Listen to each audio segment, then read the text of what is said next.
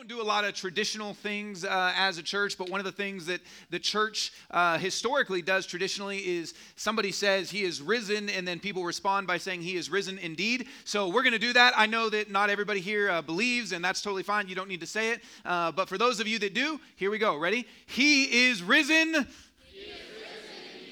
That's right. And that's why we uh, spend together today. We, we spend this day celebrating Easter, celebrating the resurrection of Jesus. And, and the reason that we gather is because the resurrection has this crazy claim. The message of Easter, the message of the resurrection, claims that if this is true, it has the power to absolutely reorient our lives. The message of Easter, the truth of Easter, of the resurrection says if it's true, then it has the power to heal the deepest hurts that we have, whatever those might be for you, whatever sufferings, whatever things in your past that you've experienced. The resurrection claims that it has the power to heal the deepest hurts that we have, to bring into our lives the deepest joy that maybe we have not experienced before, and to give us a deep sense of purpose and to give us a deep sense of meaning. These are, these are big claims that the resurrection makes, that Easter makes. And this is what we will be talking about today. And we're going to look at a story of a man named Paul. And Paul was an early Christian leader. He was an early Christian leader that started many of the early Christian communities, started much of the church that then boomed across the world in the Roman Empire to begin with. And Paul was a man that would go into many of the major cultural centers. And we're going to look at a story where he goes into Athens. And Athens was a place today that would be like a Hollywood or an LA or a New York or even a Denver, a place that has cultural significance that the areas around it depend upon, that the areas around it are influenced culturally by. Athens, when you think of Athens, you think of Socrates and Plato and, and these kind of big people that were, that were philosophers. And Athens was still this cultural center, a major cultural center that Paul goes into and it has huge influence in the areas around it. And Paul comes talking about the resurrection. Paul looks around the city and he sees all of its greatness. And think about Denver with all the great things that, that Denver has to offer, or other places, other major cities. Paul says, Man, I see all of this greatness in Athens. And I see all of this need, as many cities have. There's a lot of need in cities, a lot of pain in cities. And Paul says, I see all the greatness and I see all of the need. And yet, what Paul says is, you know what this needs? You know what this great city needs? And this would be the same for Denver if Paul were to come here today. You know what this great city needs?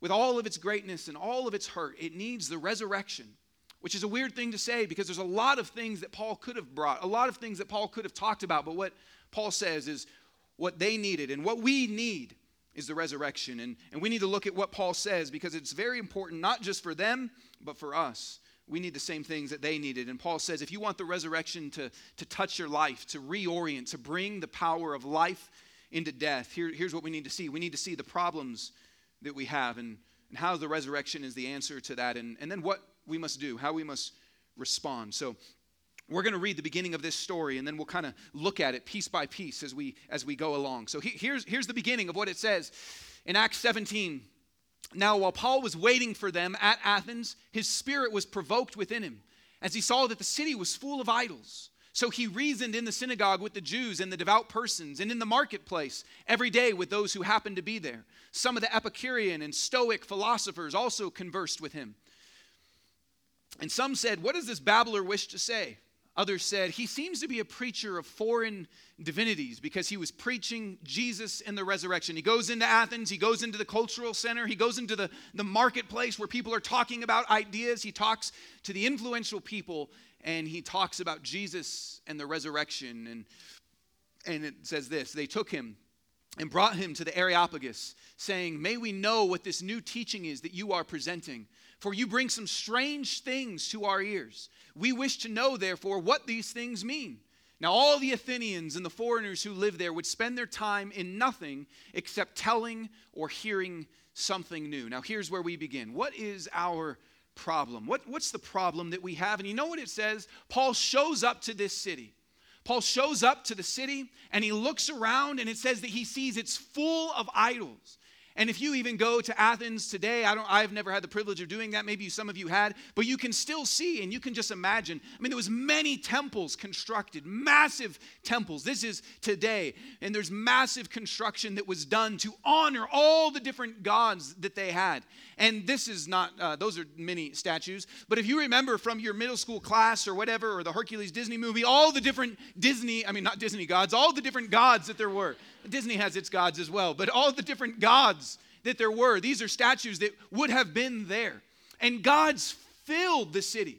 I was reading a book recently that was talking about what it was like, what gods, what idols were like. And it wasn't the way we think of it. It wasn't only that there was the temples, there were, but gods were everywhere. If you were going to go on a trip, you may pray to the god Poseidon for his traveling mercies as you would go on the sea. If you needed love or fertility, you may pray to the goddess Aphrodite. If you needed wisdom, you may pray to the god Athena.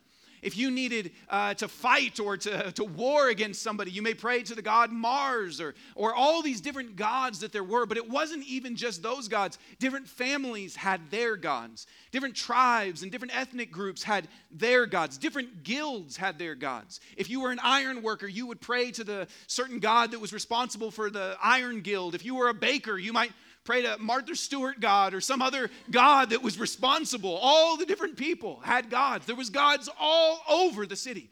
For anything and everything that you can imagine, there was gods filling the city. Paul says it was full of idols. He looks around the city and sees, man, these are people that are desperate. These are people that are desperate because what would it mean if you saw a city filled with gods?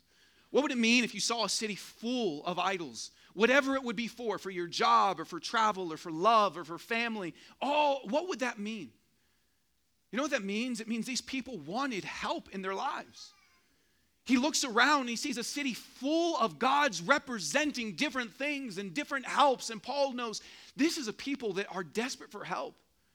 This is a people that have deep longings in their life, that they want salvation, that these are people that, that are craving for someone to intervene in their life that actually cares. Paul looks around and he sees that it's filled with filled with longing for help. You, you know what Paul does? He looks around this city and he says, I, I can see it's filled. And later he'll say, I can see you're a deeply religious people. He sees the city filled with spirituality, filled with mentions of God, with cravings for God. This is very much like our world today. We might not think of our world as a religious place, but if Paul were to show up here today, I believe he would see the same thing. I would believe that he would see a place, a city that is filled with spirituality, that's filled with mentions of God, that reveals there's a hunger for something. It's interesting if you look in our world today, how much mention of God or how much craving for spirituality is, whether it's in TV or music or all over the place. Let me just give you some examples that shows our world is craving for God, even if we don't know it, even if you don't know it. This, these are just some examples. This is tonight, uh, and I don't work for NBC or whoever's showing this, but tonight, John Legend and the Jesus Christ Superstar cast on faith and musicals. This is tonight. They're going to be doing a live show talking about Jesus Christ on, on TV, hitting millions of people. Or if you look at uh, TED, you go to the front page of TED, there's a giant picture that says the role of faith and belief in modern Africa. So when people are even thinking intellectually and the ideas to shape the world, one of the major things that's on there is faith and belief. Or if you look at music, on the Billboard Hot 100, the number one song right now is God's Plan by, by Drake. We're going to be singing that later in, this, in the service today. Uh, Nick doesn't know that, but now he does. Um, but even in music, the number one song has, and I'm not saying this is a Christian song, it's just mentions of God, this hunger for spirituality that is present. Or if you look at a movie like Black Panther that's making billions of dollars across the globe, what is this movie about? Yes, it's about a superhero, but isn't it, isn't it about, if, you if you haven't seen it, then you should see it tonight. But uh, instead of Jesus Christ, well, I don't know, John Legend, Black Panther, it's hard, it's hard. Um, but here's what it's about it's about a king from another world. A king from another world that our world desperately needs to come in and set things right. A king from another world that we need to bring justice and right the wrongs that have been done. Does that not sound spiritual to you? Does that not sound something divine to you? Or if you look at even our literature, one of the best selling books and one of the best selling authors in the last handful of years is a woman named Brene Brown. She has one of the most seen TED Talks as well. And much of her career has been built on talking about shame. If there is such a, I mean, if there's any religious word out there, it's shame religion for the longest time has had the market on talking about shame and somebody comes along and begins to talk about look you've got a deep wound you've got a need. Shame needs to come out of your life and belonging. And her writings i've read are very actually filled with spiritual things saying there's hunger in you spiritually. Or if you look at our music often this is the grammys this year in response to national tragedies how do we often respond it's with a hunger for God and spiritual things. This is a song that they played, Tears in Heaven, in response to the Las Vegas shootings. Tears in Heaven. Tears in Heaven, or they also sang this. This is Kesha with a choir of women behind her singing a song called Pray at the Grammys. You see, even at a national level, in response, in response to tragedies, in response to cries for justice, often what is it that we have in us? It's this hunger for God, this mention of spirituality, and even in our TV. This is an article recently in The Atlantic that says pop culture is having a metaphysical moment. The OA, Westworld, Stranger Things, and other recent works toy with the idea of multiple realities and bring the thrill of new religion. And here's the quotes at the end of the article that summarize it. Perhaps more than anything, these are all secular takes on the promise of the divine. And they end with this At a time of falling church attendance and talk of widespread spiritual crisis, fiction may be stepping in to offer some of the imaginative comfort that religion has long provided. You see, here's what Paul sees. Here's what he would have seen in Athens. Here's what he would have seen if he were to come to Denver. He, he looks around and says, You're deeply religious. This is a place full of idols. There's mentions of God and spirituality everywhere. You can't escape it. Even in people, even when there's falling church attendance, even when people don't claim religion, there is mention of God and spirituality everywhere. That people are hungry, that they want help, that they want joy, that they want comfort, that they want removal of their shame, that they want forgiveness, that they want acceptance, that they want righteousness, that they want identity, that they want worth, that they want value, that they want all of these things that are hunger for spiritual things, Paul looks around and says, I see it's full of idols and yet not satisfied. And yet not satisfied. Isn't it interesting? Paul says the city was full of idols. Why would it need to be full of idols? Couldn't, couldn't one of them just provide the need? But to be full of idols, to have a city, even like today, where we are full of mentions of God and spirituality, it means it's not working. It's not satisfying those hungers and those needs that we have. Paul would say to us, You are full of literature on helping you with spiritual things. You are full of things that are claiming to be able to bring life, but it's not working. They were full of idols. They had spent massive amounts of money constructing temples, massive amounts of time dedicated to sacrifices to idols. We spend massive amounts of time, and yet it's not enough, which is why it's interesting that Paul makes the claim that these people were always looking for something new. Isn't that, I mean, if something could describe us as a culture, isn't that us? Always looking for, he says, they are full of idols. They've tried everything. They have worshiped every God. They've prayed to every God, and yet, always looking for something new. Filling, filling, filling, and yet never satisfied. Does this not describe us? Are we not in so much debt? Why?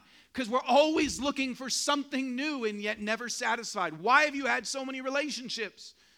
Why do we even why do we even commoditize relationships where we can swipe and just find whoever we want, always looking for something new, yet never satisfied? Why even as beautiful as a thing as it is, why are we just have this thing where we just have to travel all the time or try new places all the time? Because there's this hunger for something new, something new. Maybe this will be the thing. Maybe this will f- fill the hole in my heart and my soul. Maybe this is what will satisfy. He says of them, the city was full of idols. They tried it all, and yet they were experts at trying new things. They always looking for something new. He says that's what they did with their time. And it says that Paul's spirit was provoked within him. I spent a lot of time thinking about that this week. Paul's spirit was provoked within him. Why would his spirit be provoked? You know why? Because he looks around and says, Man, you are hungry for something. You want something. You are craving something. And you're not getting it. It's not working. And he would want something for them more than what they have. It says his spirit was provoked in him, and that was not a provocation, as we will see, that leads to him angrily saying, You are all stupid for your gods. Turn off Jesus Christ Superstar. Stop watching Stranger Things. That's not what he did. It says his spirit was provoked within him, but it was a spirit of provocation that led to compassion. Because what Paul sees is here is a people. He looks around and sees people desperate for some sort of spiritual satisfaction, desperate for some sort of thing that can help their hearts and help their souls. And he sees that they don't have it, that they're grasping, that they're trying. And it says his spirit was provoked within him. He wants something more for them. So, is there an answer? Is there an answer to the various longings we have? Is there an answer to these longings that we have that show up all throughout our world and our music and our TV? Or, or is it it? Do we just have longings and, and it can never be satisfied? There's always a hunger for something new, but it can never be fulfilled? If we've tried everything, what's left? And what's interesting is they bring Paul in. These people are experts at new stuff, right? They're experts at new stuff. And yet, what do they say about Paul? They say, What you're saying is strange. This is true today. What these people recognized, what these brilliant philosophers from a brilliant city recognized, is everything sort of sounds the same. That if you if you study this thing, if you pursue this idea, if you read this thing, everything sort of has a similar thread running through it. But when they hear Paul talk about Jesus and the resurrection, they say there's something strange about what you're talking about. There's something different about what you're saying. There's something that we have not yet heard before. We've heard things new all the time, and yet it says that what he said was very strange to them. And, and here's what Paul says. Here's what Paul brings to them. Here's his message. This is the Areopagus. It's um, this is not Paul. I don't know who that is, but um, Maybe his name's Paul, I don't know, but this it's still there today. It was a place that they would bring ideas to listen to and hear. And here's what Paul says. He says, So, well, he doesn't say that. So, Paul, standing in the midst of the Areopagus, said, Men of Athens, I perceive that in every way you are very religious. He would say this to us. For as I passed along and observed the objects of your worship, I found also an altar with this inscription To the unknown God. What therefore you worship is unknown, this I proclaim to you. Paul says, Look, I looked around, I saw all these idols, and then I even saw one that said, To the unknown God. And it's interesting that you actually, in archaeological digs, they found uh, pieces. I know you can't read this, I can't either, but it does say, To the unknown God. That doesn't mean this was the exact one that Paul saw, but these were there. In very religious societies and very religious cultures, they also would say, Look, we're worshiping all these gods, but maybe there's a God we don't yet know. Maybe that's the one that will satisfy. Maybe that's the one that will help. Maybe that's the one that will fulfill. And Paul says, What you worship as unknown, what you worship as unknown, I will proclaim to you. You know what Paul is saying? He's saying, You're right. There's a God you don't know. Paul's saying, For all of your religious hunger, for all of your spiritual searching, for all of your desire for help, there's still a God you don't know about yet. There's still a God that if you knew, that if you knew, maybe this would be the God that could change your life. Maybe you've tried everything else, but this is the God that you actually need. Paul says, What you don't know, I'll tell you about. And he says, There's something about God that will change everything. There's something that you don't know about the one and only true God that if you knew would change everything. And here's what he says The God who made the world and everything in it being the Lord of heaven and earth, does not live in temples made by man. Now, that might not sound that uh, weird to us, but to them, standing around these massive temples, Paul's saying, waste of money. The God who made the world and everything in it, being Lord of heaven and earth, does not live in temples made by man, nor this is so important, nor is he served by human hands as though he needed anything, since he himself gives to all mankind life and breath and everything. This is a revolutionary idea about God. Paul says, You want to know what the answer is? There's a God that you don't know about. This is true for us. There's a God that we don't know about. See, Paul says, Let me tell you something different about God. He's not served by you, He's not helped by you in any way. That we cannot bring anything to God. See, most people's idea of God, most people's conception of God is in some way, man, I need to do things to please God. I need to do things and bring those to God, and then maybe God will favor me. God will love me. God will help me. I need to sacrifice. This is what would have been normal for them and us. I need to sacrifice for God, or I need to be good for God, or if God is up there. And they had a very uh, similar view that we have in God in some ways that it wasn't this personal relationship, but kind of, yeah, God's up there, but it doesn't mean He's an active, involved part of my life. They said, Paul says, look, there's a God that you think you have to work for, you think you have to please, you think you have to serve. But let me tell you something God is not served by human hands. I mean, if we think about it, that makes sense. I mean, trying to help God or trying to serve God or trying to do something, even, God, I'm going to live a moral life for you. Sometimes people make vows God, if you do this for me, I will do this for you. Like God needs whatever we could bring to Him. It'd be like going to the Broncos team and saying, Look, if you guys do a good job, I'll give you this nice jersey. And they're going to say, um, I've got one. That's what it is to come to God, to go to Bill Gates and say, I've got some cash if you do me a favor, brother. He's going to say, I don't need that. In fact, I'm going to light this on fire, you know, and blow a million dollar bill in your face, you know. That's what he did to me one time. Um, that's slander. Let's delete this sermon. That didn't happen, okay? Um, it, it doesn't work. There's nothing we can bring to God, there's nothing we can offer to God. Paul says, look, there's a very different conception of God that you've never heard about, that you've never experienced. A God, really, here's what Paul's getting at a God of grace, a God who, at his fundamental character, is a God that gives to us. See, when you think of God, and I know this is true, when we think of God, and, and you know this, when we think of God, we mainly think of what does God want from me? God might want my time. God might want my money. God, God might want my things. God might want my sacrifices. God might want, what does God want from me? Paul says, Look, you don't understand. The very heart of God is that God is a giver that wants to give to you. That at God's core, who God is, is somebody that gives life and breath and everything. That's a God of grace, who at his very core is somebody that says, I come to give. I come to give. Now, this is very good news to those of us that would find ourselves in a position of weakness or sin, that God is a God that comes to give. See, if you're somebody that thinks that you can do good things and God will then please you, then this is actually bad news.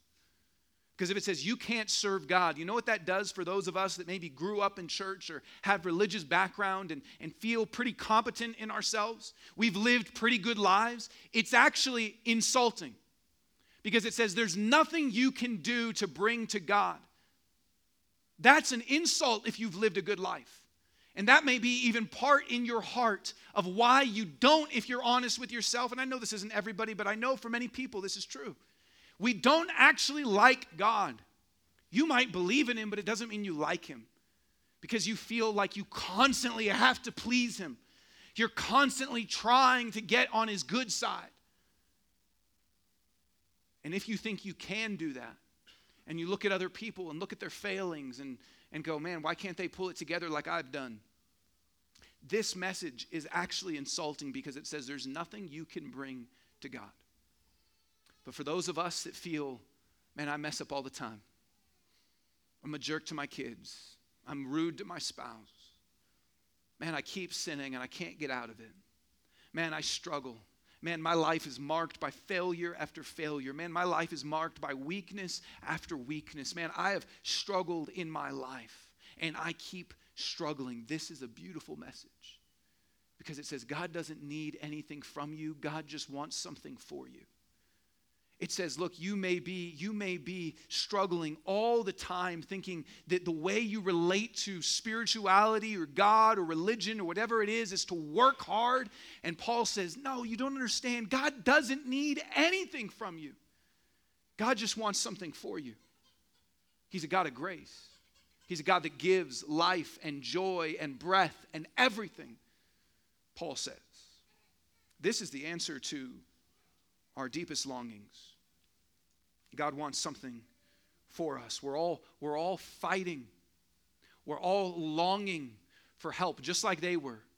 We're all fighting and longing for some sort of spiritual help, whatever that is, to get rid of our guilt, to get rid of our shame, to experience comfort. We're all fighting for things that God says, I freely give to you. If you know me, if you're in relationship with me, I freely give to you what you're fighting for and craving for and so many other places.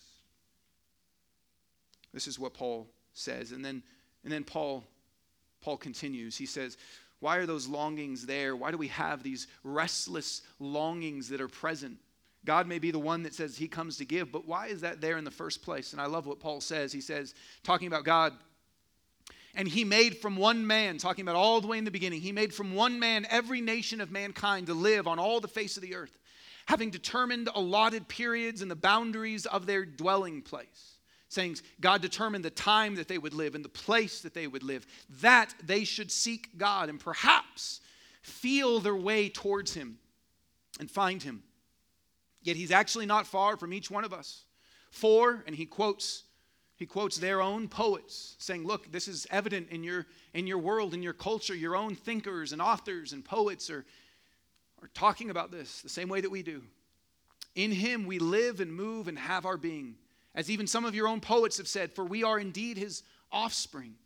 Being then God's offspring, we ought not to think that the divine being is like gold or silver or stone, and an image formed by the art and imagination of man. Now, here's what Paul says in the answer to our longings. He says, You want to know why those restless longings are there? You want to know why your, your whole city is full of idols? You want to know, Denver, why our world, we cannot escape no matter how far away we move from Christianity as a, as a city, as a, as a world, as, no matter how far we move, we still can't escape in our music and our TV and the Grammys and the Oscars. We still can't escape this spiritual hunger, this God talk, these desires. Paul says, You want to know why?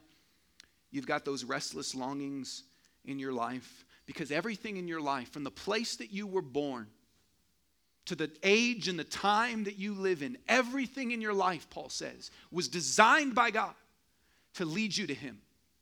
Everything in your life, even the frustrating things, maybe especially the frustrating things, the broken promises and the failures in your life, and the hurts and the things that have caused you pain, and the things that you put your all into and they didn't work out. Paul says those things have all been designed to lead you to Him. That he, he, he gives this picture of we're kind of feeling around in the dark.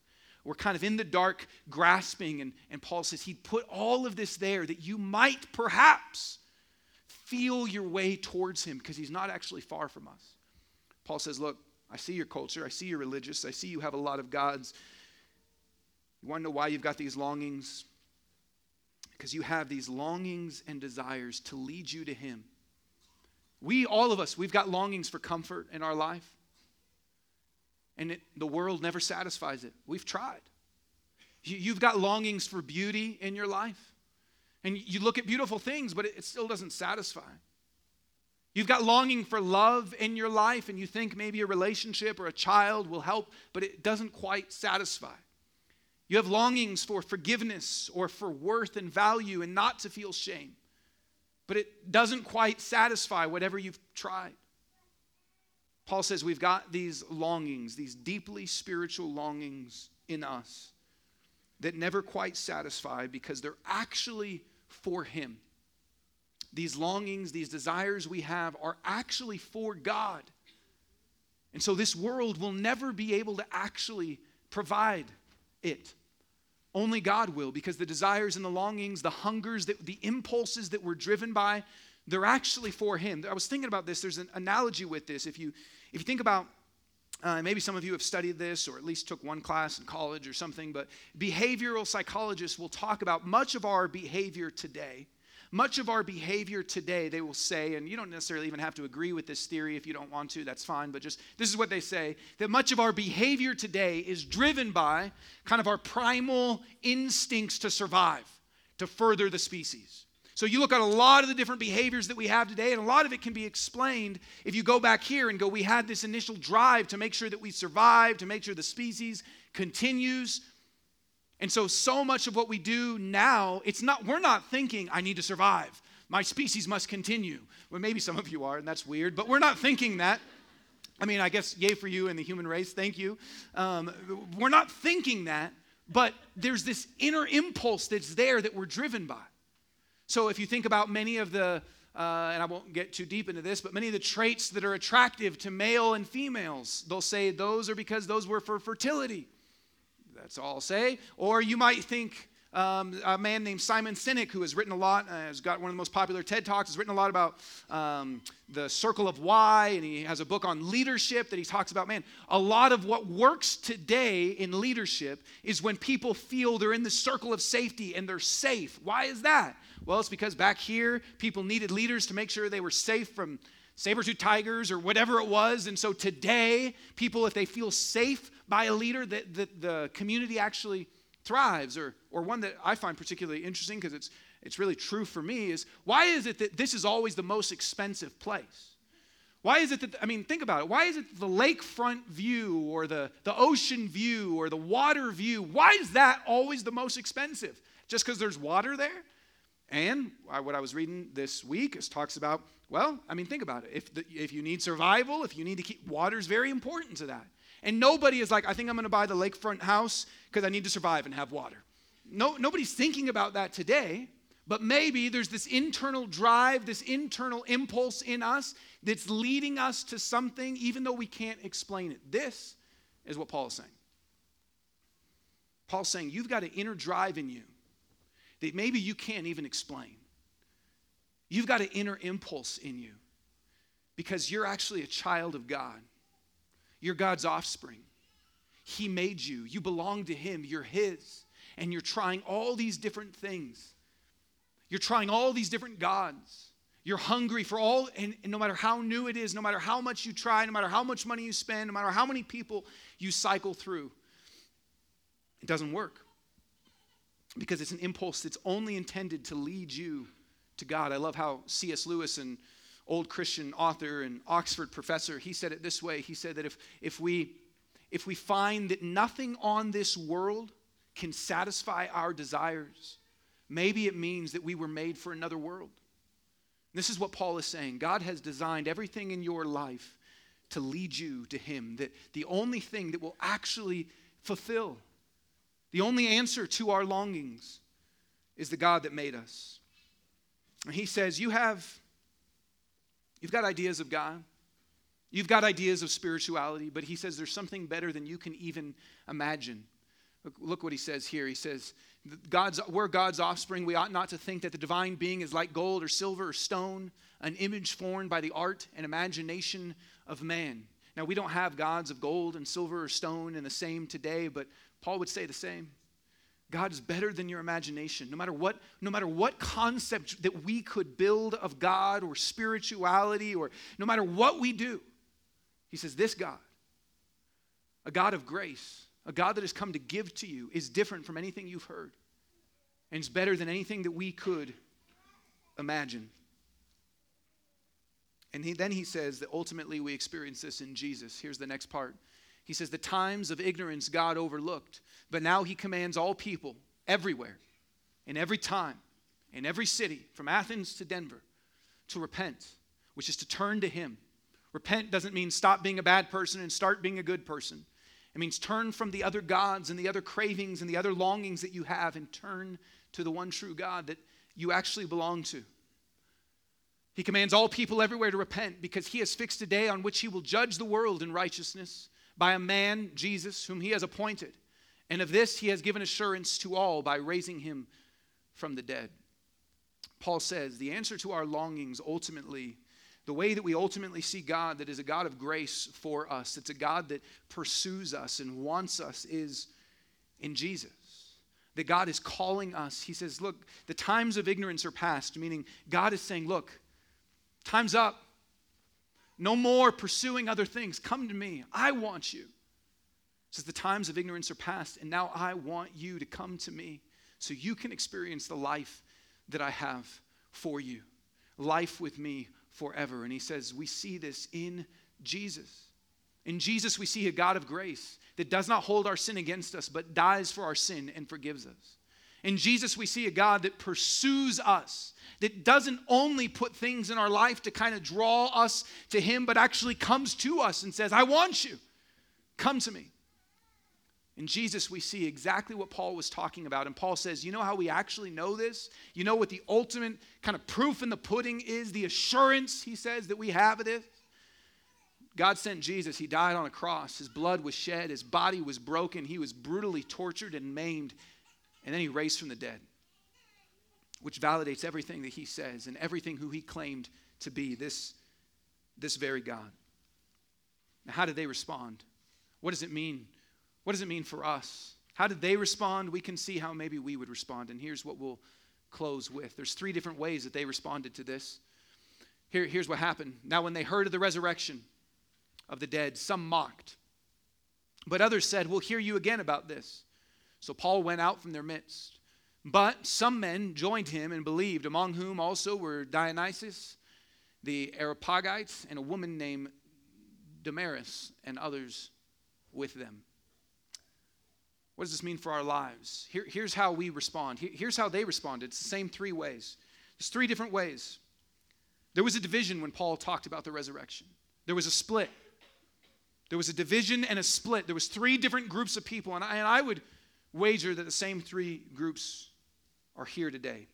Paul talks about the resurrection, and people are divided on what they think. Rightfully so, because it's a big claim.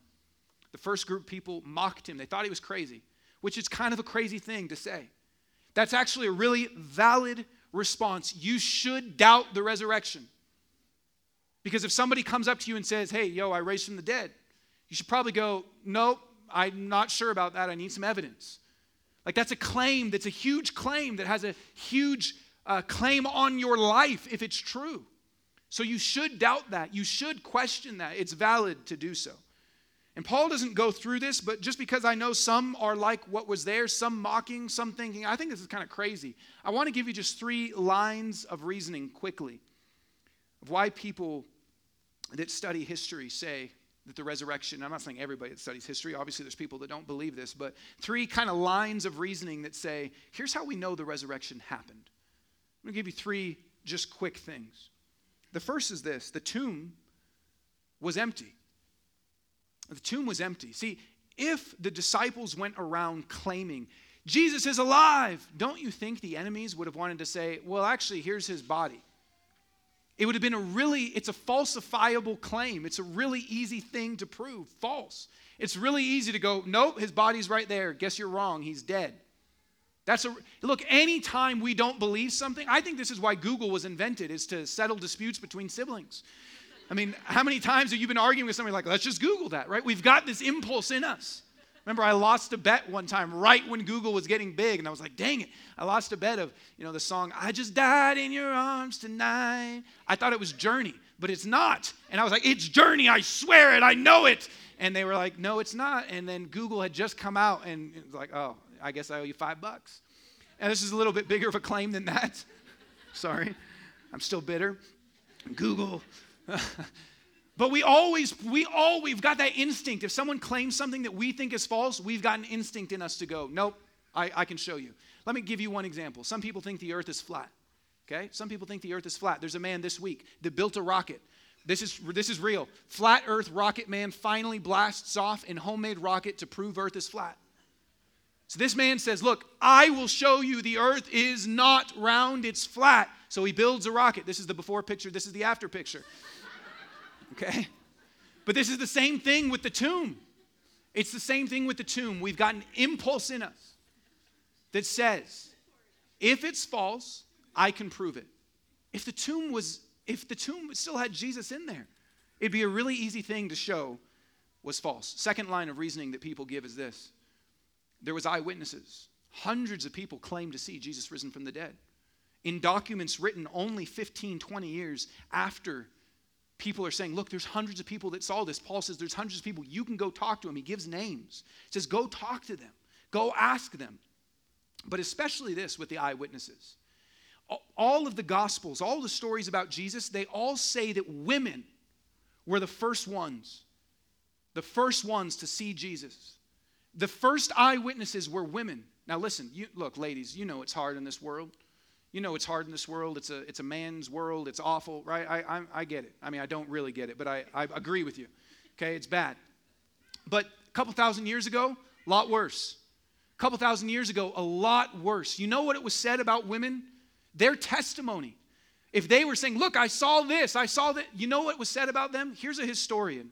Same time, Jesus, same Jesus time. Here's what he says. Not a Christian guy. This is just what people thought. But let not a single witnesses be credited, but three or two at the least. And those such whose testimony is confirmed by their good lives. But let not the testimony of women be omitted on account of the levity and boldness of their sex. This is Josephus, famous historian, one of the most famous historians that there are, not a Christian. This was the sentiment. Don't trust a woman. Or 200 year, uh, about 100 years, 150 years after Christianity, one of the biggest critics of Christianity, the biggest critics of Christianity. He wrote this massive thing, kind of attacking Christianity. Only like 100 years after Christianity was around, where it got started. You know what one of his biggest attacks on Christianity was? Here's what he says. It's, that's not him, but that's what he looked like. Celsus. After death, he rose again and showed the marks of his punishment and how his hands had been pierced. But who saw this? A hysterical female, as you say. Now, here's my point. All the Gospels say it was women that saw the resurrection. It was women that saw the resurrection first. It was women that saw the resurrection first. If you want to make something up, if you want to make something up, you would not say it was women. If you wanted to make something up and for it to gain traction, you would have said, look, four burly dudes, they saw it. They saw it all. There wasn't a woman in sight, and these four burly guys, they saw it. They still smelled like fish. They were tough, and they saw the resurrection. Believe it. But they all claimed it was women that saw it.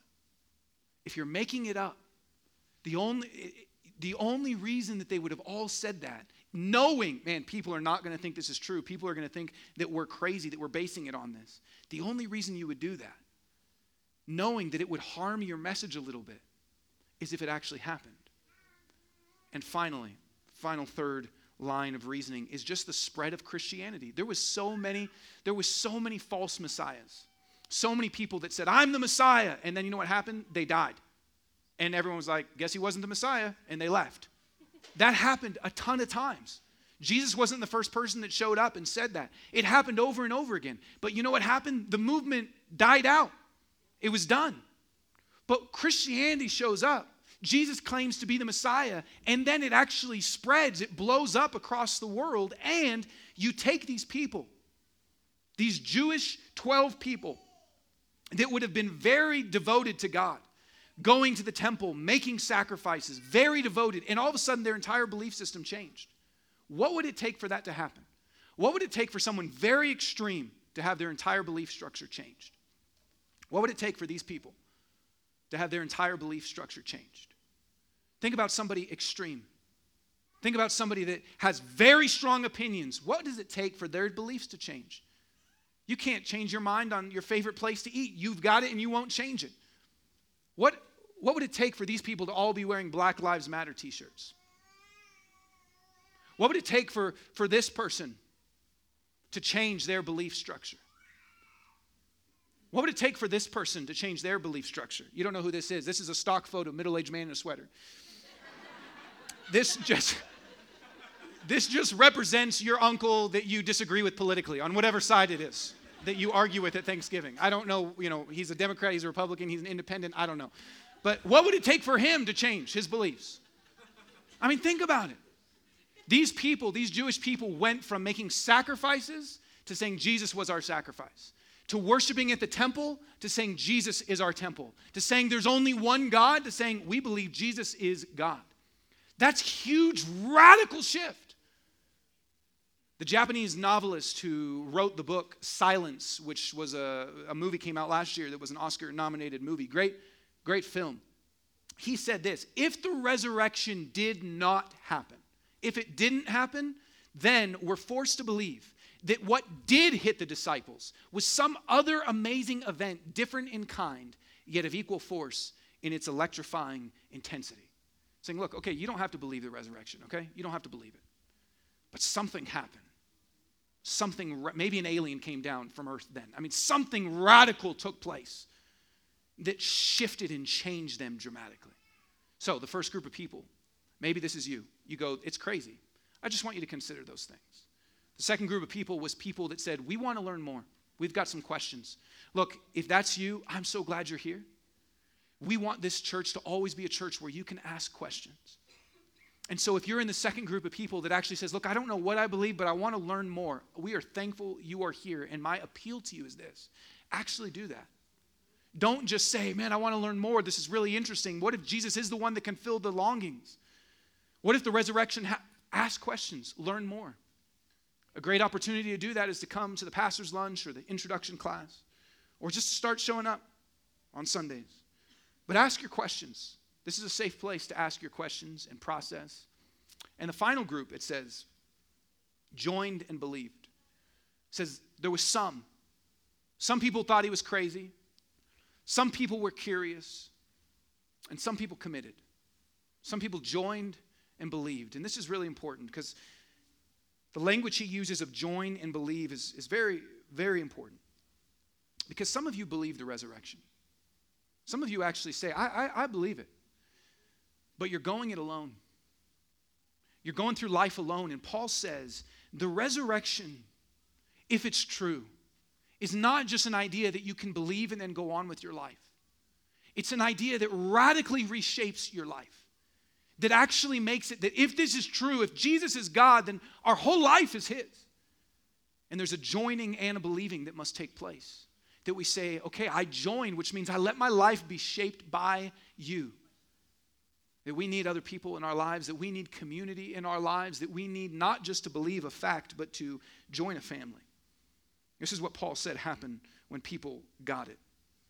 You cannot fully experience life by yourself.